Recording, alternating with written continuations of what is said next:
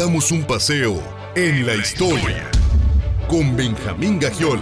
El presidente López Obrador acaba de presentar su tercer informe presidencial. Esto nos da la pauta para revisar algunos de los terceros informes presidenciales de diferentes sexenios en la historia de México. Empezaríamos por Lázaro Cárdenas, que en 1937 decretó el Parque Nacional del Volcán Citralpetl, allá en el sur del país, así como la importantísima nacionalización de los ferrocarriles nacionales de México. En el 43, ya con Ávila Camacho en la presidencia de la República, se expide la ley que da nacimiento al Instituto Mexicano del Seguro Social. En 1949, Miguel Alemán Valdés detentaba la presidencia de la República y promulga desde la Cámara de Diputados la ley que crea el Instituto Nacional Indigenista. En 1955, el presidente de México era otro veracruzano, Adolfo Ruiz Cortines, que trascendentalmente en las elecciones de ese año, 1955, va a permitir que la mujer emita su voto por primera vez en la historia de México. En el 61 era presidente de México otro Adolfo, Adolfo el Joven,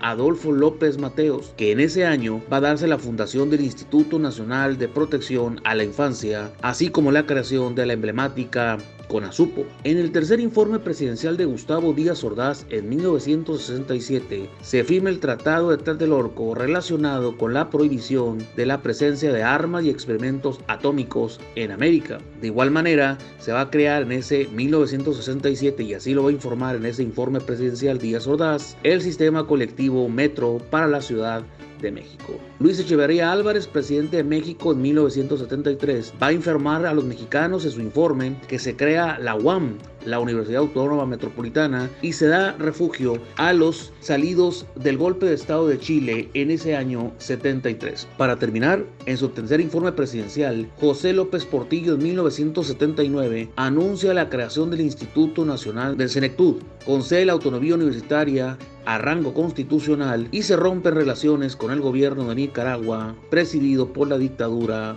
de Somoza.